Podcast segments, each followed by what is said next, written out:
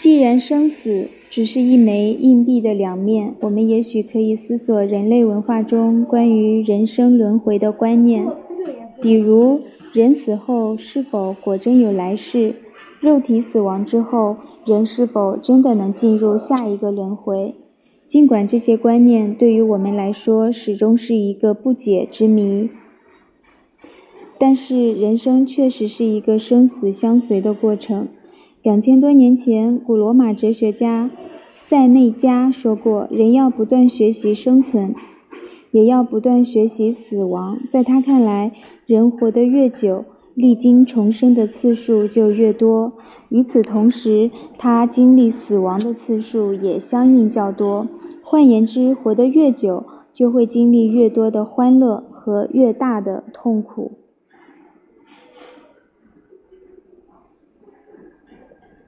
那么，我们是否有可能完全避免心灵的痛苦呢？或者说，我们是否能够通过心灵的成长，把心灵的痛苦降至最低呢？答案既是肯定的，也是否定的。说它是肯定的，是因为如果能够完全接受痛苦，在某种意义上，痛苦就不复存在。同时，我们不断学习自律。可以使心灵承受痛苦和解决问题的能力增强，接近尽善尽美。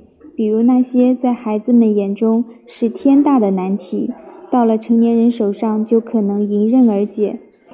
此时的痛苦就不成为痛苦了。更何况，心智成熟的人大多具有超出常人的爱，这能使他们感受到更多的快乐，更少的痛苦。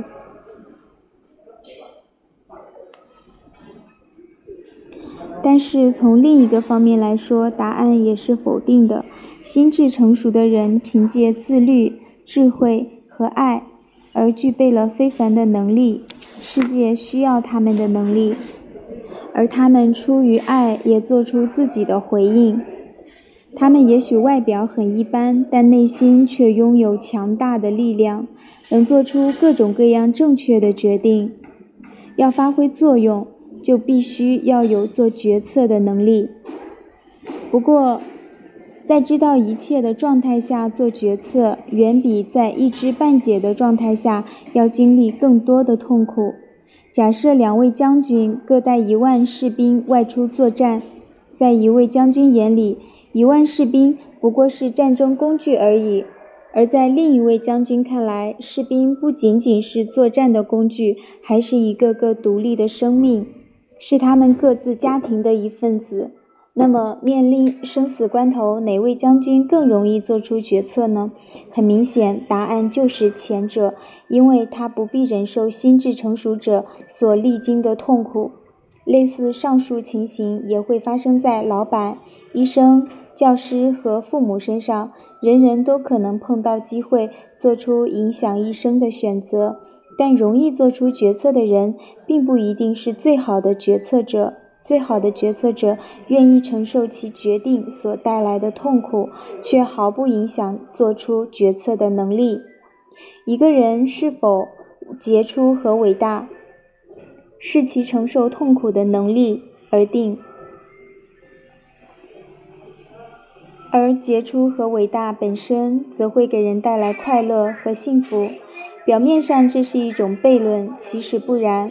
佛教徒常常忘记释迦牟尼历经劫难的痛苦，基督徒也每每忽略耶稣济世的幸福。耶稣在十字架上舍生取义的痛苦，和释迦牟尼在菩提树下涅槃的幸福，本质上并没有不同，都是一枚硬币的两面。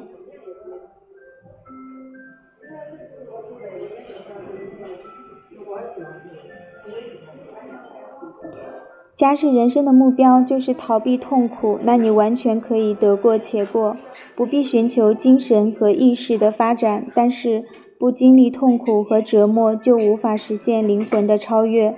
即便达到了很高的精神境界，但那时痛苦的强烈程度可能远远超过你的想象，让你最终无法承受。你或许会问。既然如此，为什么人们还要追求精神的发展呢？坦白地说，提出这样的问题，说明你对幸福的本质所知甚少，或者或许在本书的字里行间，你可以找到答案；或许怎样努力，你都终都与最终的答案无缘。爱是为了促进自己和他人心智成熟而不断拓展自我界限、实现自我完善的一种意愿。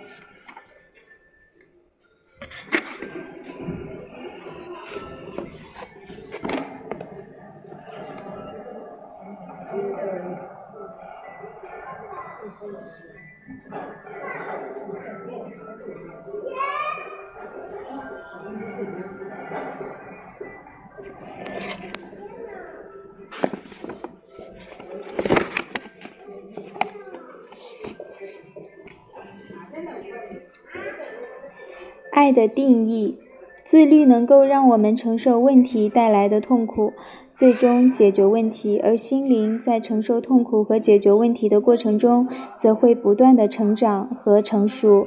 所以，自律是人们心灵进化最重要的手段和工具。那么，我们为什么愿意通过自我约束去承受人生的痛苦呢？因为有一种力量在推动着我们，这种力量就是爱。爱是人们自律的原动力。爱是一种极为神秘的现象，我们很难给出确切的定义，也很难触及它的本质。关于爱的研究是心理学界最艰难的课题之一。要尝试了解爱的本质，我们就需要涉足一个神秘的领域。爱的概念实在太博大、太精深了，无法用言语彻底解释清楚。尽管我相信这一部分内容很有价值，但我也清楚，我笔下的文字不可能完全覆盖爱的真谛。迄今为止，不曾有谁给爱下过真正令人满意的定义，这就足以证明爱的神秘了。有人把爱分成许多种：肉体之爱、精神之爱、手足之爱、完美的爱、不完美的爱等等。在此，我冒昧的给所有爱的种类下一个相对完整的定义。尽管我深知这样的定义不可能完美无缺，我的定义是：爱是为了促进自己。和他人心智成熟而不断拓展自我界限、实现自我完善的一种意愿。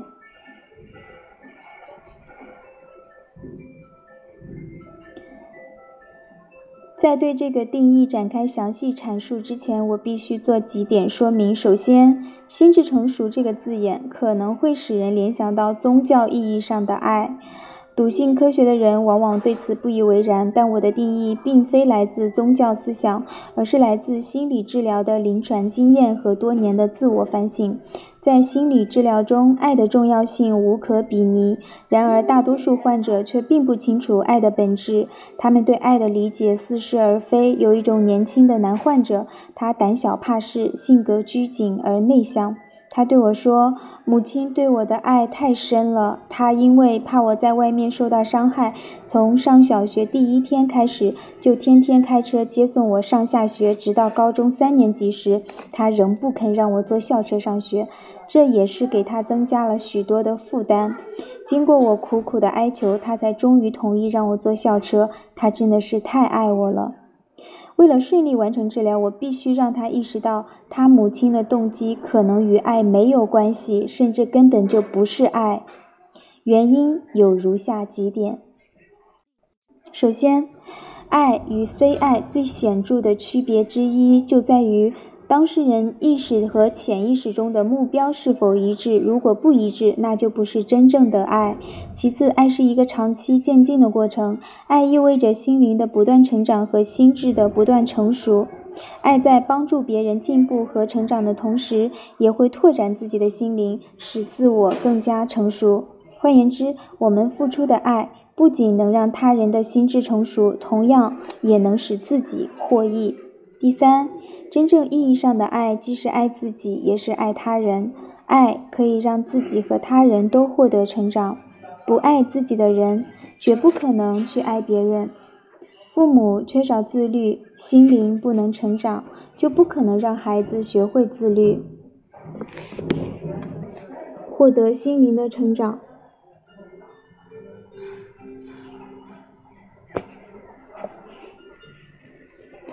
我们在推动他人心智成熟之时，自己的心智也不会停滞不前。我们为了他人去努力自律，与为了自己去努力自律一样，这二者之间并没有太大的区别。我们强化自身成长的力量，才能成为他人力量的源泉。我们最终会意识到，爱自己与爱他人其实是并行不悖的两条轨道。随着时间的推移，两者不但越来越近。其界限最后甚至会模糊不清，乃至完全泯灭。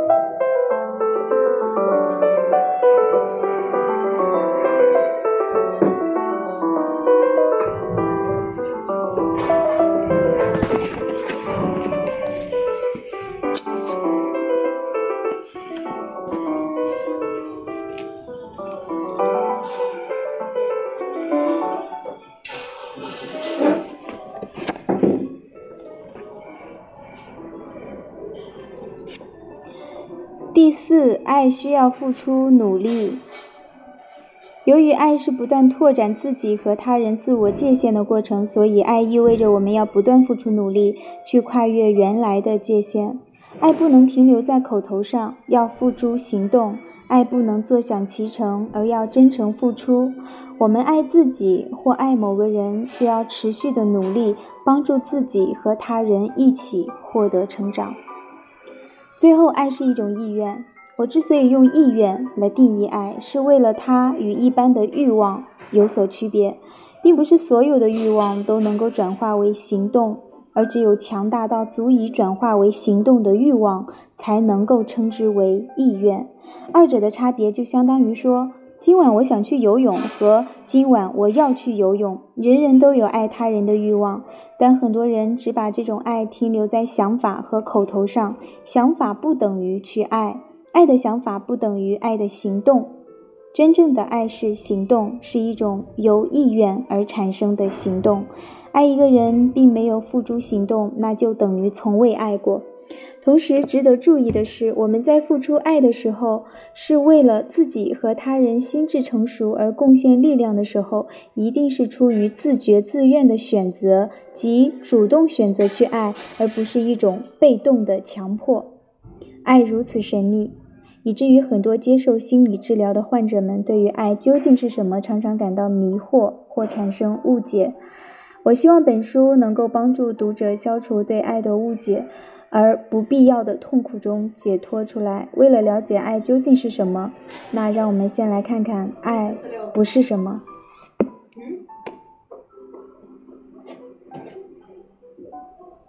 要不要吃石榴？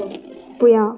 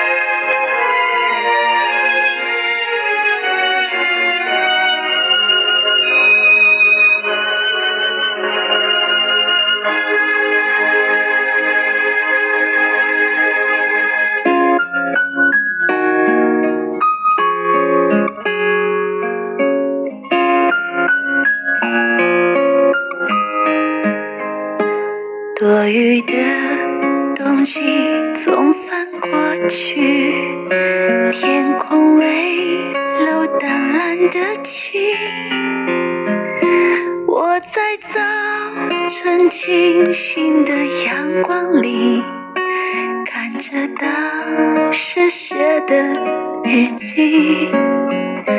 原来爱曾给我美丽心情，像一面深邃的风景。那是爱过他却受伤的，人生的记忆。前面我们说到了，嗯、爱是什么，但是没有说的很具体、很清楚。那接下来我们先来聊一聊，什么不是爱，或者说爱不是什么。长期以来，人们对爱存在着各种荒谬的认知。最常见的误解就是把男女恋爱，尤其是把坠入情网当成是爱，或者认为它至少是爱的一种表现。坠入情网的人常常激情洋溢地表白“我爱他”，但其实这只是一种主观的欲望而已。首先，坠入情网通常会产生与性有关的欲望。众所周知，不管我们多么爱自己的孩子，都不可能与他们坠入情网。许多人都关系亲密的，都有关系亲密的同性朋友，但除非有同性恋倾向，否则绝不会与其坠入情网。人们之所以坠入情网，是因为他们在意识和潜意识里有一种性的冲动。其次，坠入情网的爱不会持续太久，不管爱的对象是谁，早晚我们都会从情网的羁绊中爬出来。诚然，这不意味着我们不再爱对方，不再爱那个与我们坠入情网的人，但令人头晕目眩的恋情，终归有一天会彻底消失。这就如同美好的蜜月，迟早要归于结束；鲜艳的花朵势必要枯萎凋零。